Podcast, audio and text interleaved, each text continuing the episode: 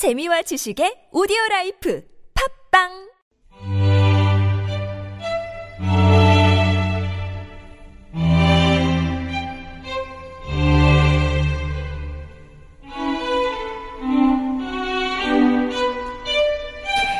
감칠맛 가득한 고전 이야기가 귀와 마음을 사로잡는 시간 유광수 박사의 은밀한 고전 고전 문학자이자 구수한 이야기꾼 연세대학교 학부대학의 유광수 박사님 모셨습니다. 안녕하세요. 안녕하세요.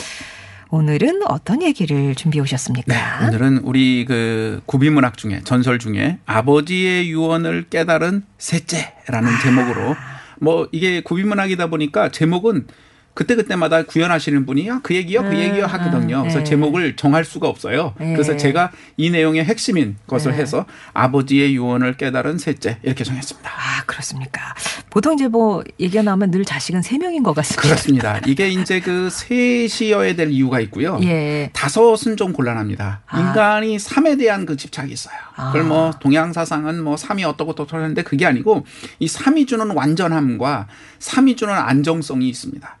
홀수 홀수죠. 음. 그리고 이제 그 동양에서 보면은 이제 그 왜 솥 같은 거 있잖아요. 중국에 뭐 오래된 거. 그게 다 산발입니다. 음. 아. 사발이가 아니에요. 산발이죠. 야, 딱세 개입니다. 어. 그래서 세 개가 훨씬 더 안정적이라고 합니다. 예. 어, 어느 쪽으로 믿어도 잘안 안 기울어진다는 어. 거죠. 그런데 사, 네 발인 게 더 그럴 것 같지만 아니죠. 그래서 삼 발입니다. 딱. 그래서 이 삼이 주는 그 안정감이라는 게 음. 예. 옛 분들도 아들이 삼형제면 그렇게 좋아하셨습니다. 넷이면 뭐 싫은 건 아니지만 어. 하나는 그냥 나온 거고 뭐 이런 느낌이었겠죠. 네. 자, 그럼 아버지 유언을 깨달은 셋째 얘기 들어보겠습니다. 네, 옛날에 삼형제를 둔 정승이 계셨어요. 하, 이분이 아주 현명하셨나 봐. 그리고 국가에 충성을 하셨나 봐요. 음. 연세가 많이 들으셔서 돌아가실 게쯤 됐어요. 죽을 병이 들어서 막 그러니까 왕이 이 정승이 너무나 훌륭한 충신이니까 직접 아주 안타까운 마음으로 찾아갔습니다. 몸소 찾아가서 어. 보통 이제 그런 경우가 있습니다. 탕약 같은 것도 내리기도 뭐 하고요. 어의를 보내기도 그렇죠. 하고. 어의를 보내는데 이건 이제 예- 전설이니까 아, 네. 어의를 보내서 불러 물었을 수도 있지만 직접 갔다고 딱 해서 병문안을 갔습니다. 짐이 그대를 위해 무엇을 해주면 좋을꼬?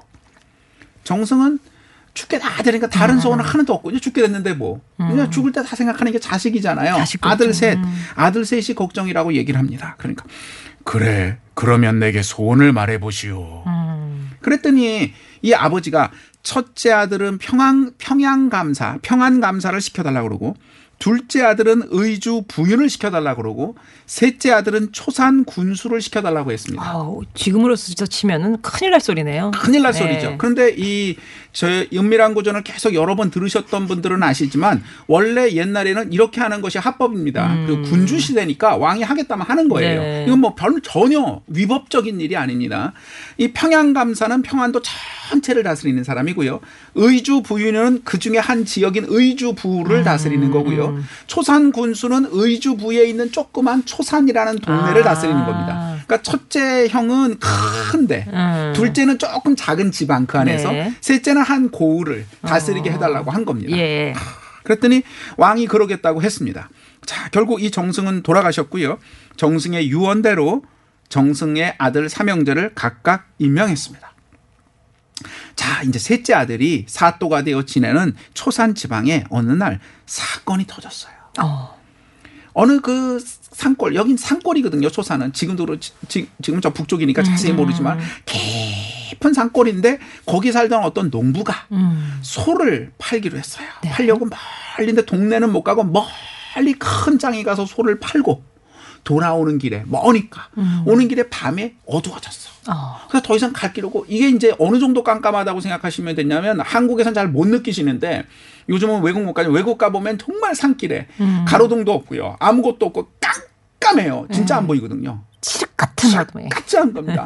그러니까 아무것도 안 보이니까 야 이렇게 가다가 내가 어디 지- 어, 잘못돼서 굴르길 수도 있고요. 어? 길이 뭐 이렇게 음. 도로가 나 있는 게 아니니까 어, 그러다 가 큰일 나겠다. 이러 얼어 죽겠다 싶어서 이렇게 보고 어느 티- 어느 집인지 보니까 옆에 밭이 있는 거야 이렇게 아, 아. 여기 밭이 있구나 그래서 거기서 이제 이렇게 밭두둑에 이렇게 서 잘라고 이제 옆에 잘라고 하는데 자다가 보면 여기 내가 다니던 길이니까 음. 내가 지금 소판돈을 가지고 있잖아 아. 이걸 누가 훔쳐가면 어떡하나 어. 싶어서 몰래 가서 자기가 이렇게 딱 표시를 해놓고 밭두둑을 살짝 판 다음에 땅 속에. 어, 땅에다가 고기를 다 묻어놓고 이렇게 해놓고 와서 저쪽에 가가지고 나무 옆에 깨가지고 잤어. 예. 하룻밤 자고 났습니다. 아침에 일어나서 딱 보니까 왜 그러잖아요. 밤에는 정말 깜깜하고 막 모르는데 특히 어. 제가 이제 외국에 밤중에 떨어질 때는 정말 막 그런데 아침에 보면은 뭐야 바로 옆이잖아 뭐 이런 것처럼 일어나 보니까 집에 거의 다 온 거야 이미. 아, 집에 거의 다 왔는데 아유, 눈 어머해라. 앞인지 모르고 예. 물론 이제 집에 거의 다 왔다 그래도 이제 몇백 미터 음. 가야 되는데 거의 다 왔는데 자기네 밭이 있는데 그 누구 밭인가 했더니 자기네 밭 옆에다 이렇게 무- 이제 숨겨놓은 거야. 그래서 음. 아 이거 내가 이거 집 앞에 두고 이랬구만. 그래서 가서 이렇게 어젯밤에 묻어놓은 소판 예. 돈을 팔라고 했더니 아 누가 밤중에 파갔는지 없는 겨. 없는 기요. 아무도 없는 밤중에 누가 그걸 가져갔겠어. 그래가지고 이걸 가지고 사또에게 셋째가 아들인 사또에게 와서 제가 이렇습니다 하고 막 이걸 어떻게 좀 찾아주십시오 예. 이러는 거야. 분실 사건이네요. 아, 분실을 어. 어. 아, 이거를 어떻게 할 방법이 없네. 그래서 이 셋째 아들이 끙끙끙끙거리고, 어, 알았다. 그리고 막 고민에 고민을 해요. 아, 막 고민을 막 하는데 하루 지나고 이틀 전 답을 어떻게 해야 될지 몰라. 아니, 한밤중에 그냥 허허벌판 같은 밭에서 그 누가 지나가, 지나간, 뭐, 누구 기억이 난, 알 수도 없잖아. 잤는데. 막 한참 고민을 하다가 나흘 지나고 나서 하- 어느 날, 음, 그래. 그리고 밑에 있는 군조들을 시켜서 그 농부의 아내를 잡아오게 했습니다. 오.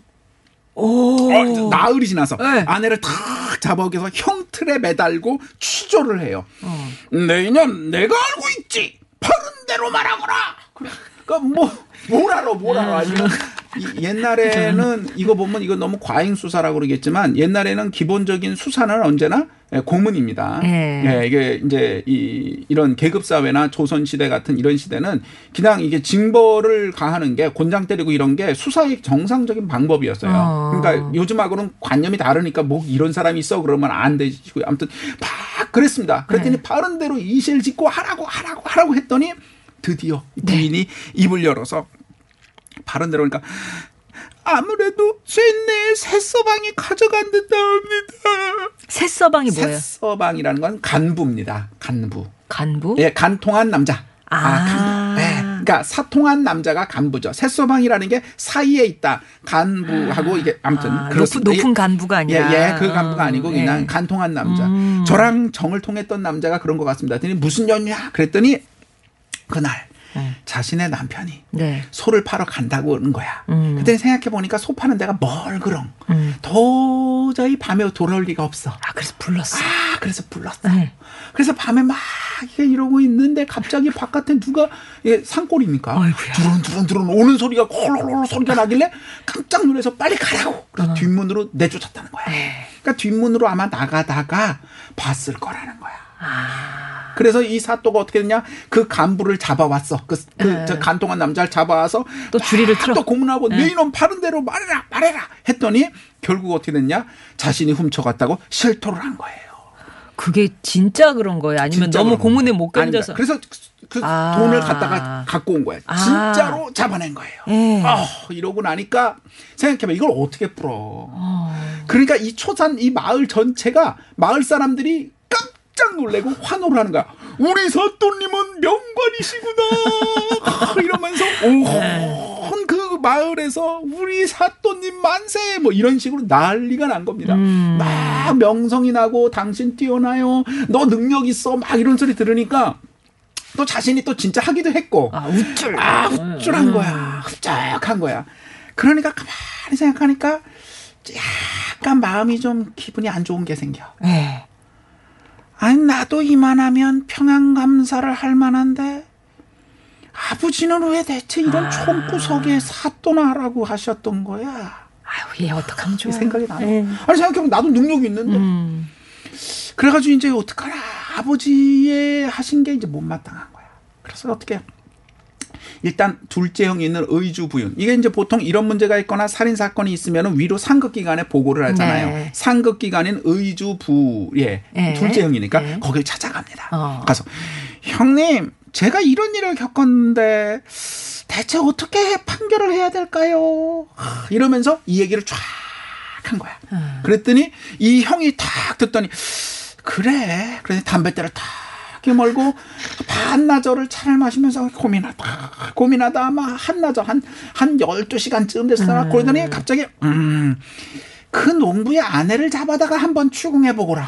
어우 이러는 거야. 자기는 나을 걸렸는데. 나을 걸렸는데. 평균 12시간 어, 걸렸네요. 어. 야, 제가 그래서 이렇게, 이렇게 했습니다 하고 설명하고 야, 달까다. 이제는 첫째 형이 있는 평양으로 가, 평양으로 간 거예요. 아. 그래서 평안 감사인 첫째 형에게 가 가지고 형님, 제가 이러이러한 일을 겪었는데 이거 제가 도저히 어떻게 해결할 수가 없습니다. 그리고 쫙 설명했더니 첫째 형이 그 말을 듣자마자 빙그레씩 웃더니 대뜸 그 아내를 잡아다 한번 묵도록 하거라 하고 듣자마자 딱 말을 어머, 하는 거야. 어머, 어머, 어머.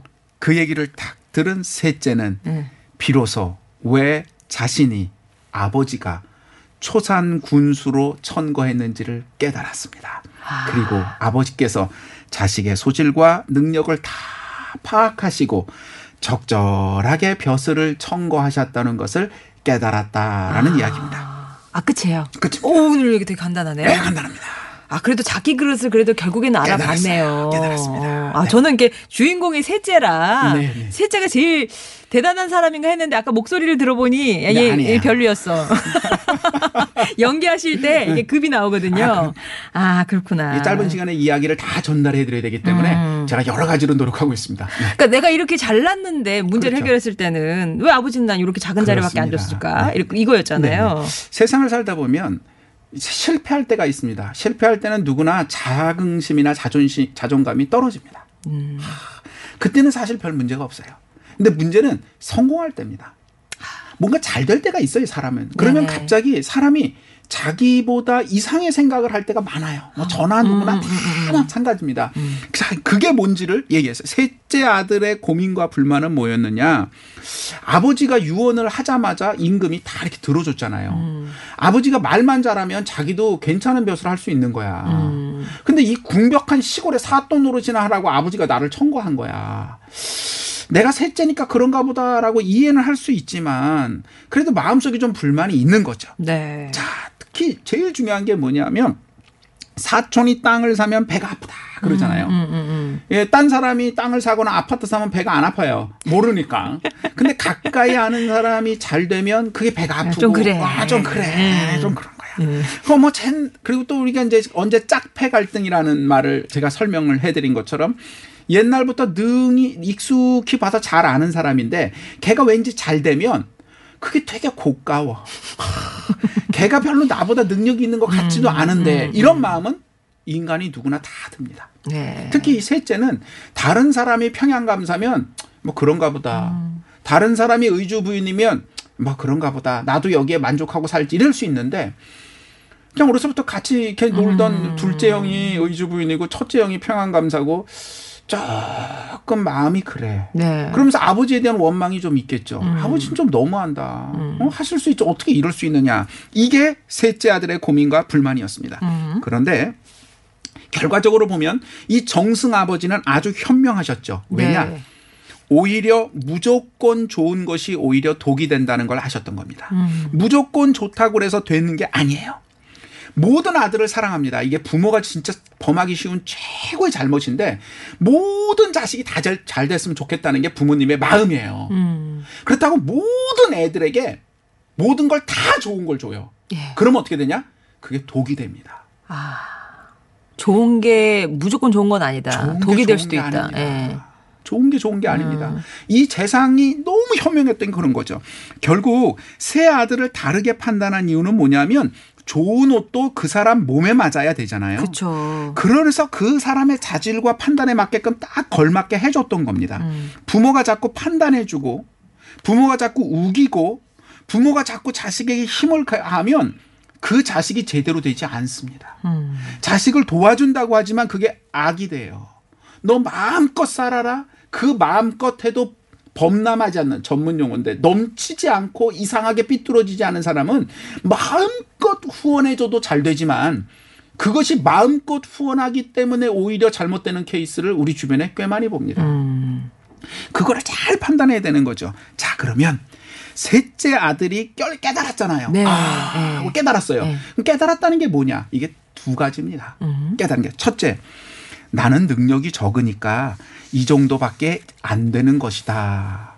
라는 걸 물론 깨달았습니다. 왜 형들에 비하면 내가 능력이 요거밖에 안 되니까 이 정도밖에 안 되는 이 정도가 당연한 거지라는 거는 소극적 의미의 깨달음입니다. 음. 이거는 잘못하면 깨달음이 아니고요. 낙심, 네. 쉽게 좌절로 갑니다. 음. 이 성경에 아주 유명한 뭐 교회를 안 다니시는 분들도 아시는 기가 막힌 비유가 있는데 소위 달란트 비유라는 겁니다. 음. 달란트가 탤런트라는 말이 왔다는 정도는 뭐 어떤 분들 많이 아시니까 주인이 종들 세 명을 불러서 한 사람에겐 다섯 개, 한 사람에게는 세- 두 개, 한 사람에게 하나를 주고 맡기고 갔습니다. 네.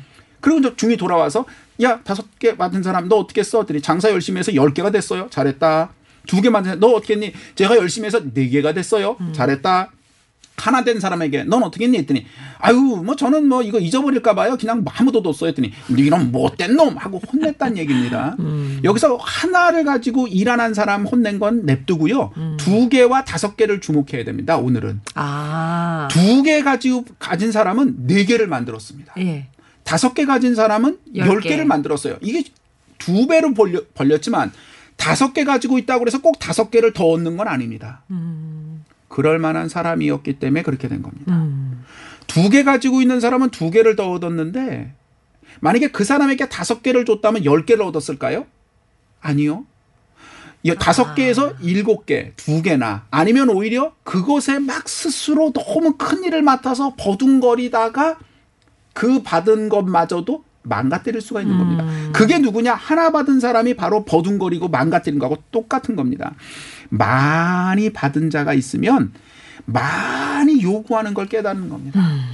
스파이더맨의 그 주제가 있었잖아요. 큰 능력을 가지고 있으면 그만 큰 요구를 세상이 하는 거다라고 그 피터 파커의 그 삼촌이 죽으면서 얘기를 했지 않습니까? 영화를 안 보신 분은 모르시겠죠. 이게 바로 딱 성경에 있던 그 얘기고 영화에서도 그거고 바로 오늘 이야기의 핵심이 그겁니다. 많이 받는 게 좋은 거라고 많은 사람은 생각합니다. 높은 자리에 가는 게 좋은 거라고 생각을 해요. 그런데 능력이 더 많으면 더 큰 일을 맡는 겁니다. 그런데 그것을 떵떵거리고 호사를 부리고 권력 부림하라고 그 자리를 갖는 것이 아닙니다. 네. 더 많은 시간과 자신의 노력과 더 많은 열정을 개인적인 것에 쓰지 못하고 않고가 아니라 못하고 더 큰 일을 하라고 부단히 노력하라고 그 큰 일을 맡기는 겁니다. 그것을 하지 않을 때 우리는 그것을 직무유기라고 부르는 거고요. 그것을 엉뚱하게 행사할 때 우리는 그것을 권력남용이라고 부르고 그것을 제대로 하지 못할 때 우리는 그것을 무능하다고 부르는 겁니다. 큰 자리를 맡아서는 안 되는 사람이 그 자리를 맡았을 때 직무유기나 권력남용이나 무능이 되기가 쉬운 겁니다. 네. 자신에게 맞는 옷을 입는 게 너무너무 중요한 거죠. 자, 생각해 봅시다. 아까 이거 예- 요즘 같으면 이런 식으로 하면 큰일이잖아요. 하셨던 아나운서님이 말씀하셨던 것. 임금이 아무리 친애한다고 정승이 말했다고 정승 아들들을 이렇게 막 이렇게 톡톡톡톡 이렇게 임명하면 되겠어? 라고 생각할 거지만 왜 임금님은 어떻게 알았냐? 이 정승이 어떤 사람인지를 정확히 아는 거죠. 충신이야. 이 정승이 사적인 감정에 좌우돼서 나라를 그르칠 사람이 아니라는 걸 알고 있었고요. 무엇보다 자신의 자식을 그르칠 사람이 아닌 걸 너무나 잘 알았던 거예요. 아. 딱 적절하게 그 사람 능력에 맞게끔 일을 안배했을 거라는 거를 임금이 믿었기 때문에 그대로 임명했던 겁니다. 아. 임금은 그 일을 잘 감당한 자기의 사적인 걸 다 버리고서라도 최선을 다할 수 있다라고 생각하는 그만큼의 열정과 힘과 능력이 있고 많이 받았으니 많이 해야지라는 걸 알고 있는 첫째, 둘째, 그리고 셋째를 정확하게 아버지가 판단했을 거라고 알았던 겁니다. 그러니까 정승은 자기 아들을 정확하게 알았던 너무 것이고 정확히 알았던 거죠. 임금은 정성이 어떤 사람인 거를 또 정확하게 알았던 그렇습니다. 것이고. 그렇습니다. 예, 예. 그렇기 때문에 이 일이 너무 너무 너무 잘 팔린 겁니다. 자, 셋째는 깨달은 다음에 어떻게 됐을까요? 너무너무 기뻤겠죠. 아, 나는 너무 능력이 형들에 비해 능력이 적으니까 요만한 일을 하고 있어. 라는 소극적 의미가 아니라 적극적 의미로 나는 원래 형처럼 저렇게 많은 일을 하고 싶지 않았던 거야. 권력을 쥐고서 흔들면 권력 부림하는 걸 좋아할지는 모르지만 그게 아니라 셋째가 그래도 비로소 크게 깨달은 게 뭐냐? 셋째가 대단한 건 뭐냐? 말도 안 되는 이야기잖아요. 제가 돈을 잃어버렸어요 할 때, 어 이런 무지렁한 녀석을 봤나? 네가 자다가 그런 걸 누가 알란 말이냐? 저런 놈을 봤나?라고 그 자리에서 권력 부림을 하지 않았습니다. 그리고 그거를 풀어주려고 세상에 말이 쉽지 나을씩 끙끙끙끙끙끙 알면서 해결책을 찾으려고 했어요. 그랬기 때문에 이 셋째는 비로소 최선을 다했기 때문에 자신이 얼만큼의 그릇인지를 깨닫게 되었고 결과적으로 아버지께서 나에게 맞춰서 너무나 좋게끔 유언을 하셨고 내 인생의 행복한 길을 잘 마련해 주셨구나라는 것을 알게 된 겁니다.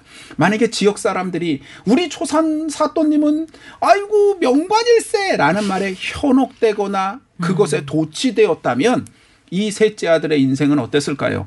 매우 불행하고 스스로 정말 스스로가 스스로의 일을 발목 잡는 바보 같고 어리석은 삶으로 그 좋은 시절을 불만과 불평으로 세월을 보냈을 것이고 그 좋은 능력을 썩힘으로써 결국 본인도 불행이고 나라도 불행한 그런 일이 되게 했을 것이다라는 것입니다. 그렇군요.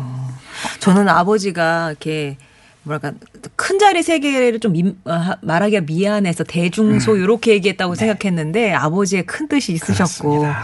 그 아버지를 알아본 임금도 대단하고 네. 셋째가 그렇게 막 도취되어 있을 때 직접 자기가 확인하러 나선 거잖아요. 둘째 네. 형하고 세-. 첫째 형하고 그런 것도 되게 도- 괜찮 어 좀 뭐랄까 좀 의미 있는 도전이었다는 생각이 그렇습니다. 드네요. 그렇습니다. 예. 더더님이 이어폰으로 쭉 듣는데 혼자 피식 웃어요. 예, 볼빨간 사춘기님은 딸이 자기 방에 있다가 슬그머니 옆에 와서 같이 듣고 있네요.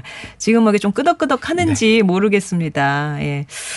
아무튼 저는 그게 궁금하네요. 그, 저기는 어떻게 그 아내에게 그 열쇠가 있다고 판단하게 됐을까 그 과정이 그참 궁금하네요. 큰 곳에 음. 집이라고는 자기 집밖에 없는 거죠. 네. 거기서 훔쳐갔다면 그 사람밖에 거기, 없을 어, 것이다? 그 밤중에 누가 갔을까? 아. 도적대가 다닌 것도 아니고라고 네. 사, 이 사또가 생각을 해냈던 겁니다. 그걸 나흘에 걸려 생각을 했네요. 네, 그렇습니다. 자, 아버지 유언을 깨달은 셋째 오늘 얘기 들어봤고요. 박사님 다음 주에 다시 뵙겠습니다. 고맙습니다. 예, 하이브로의 나만 몰랐어 전해드리면서 인사드릴게요. 내일 뵙겠습니다. 만원도안되는 귀걸이 하나에 어린애처럼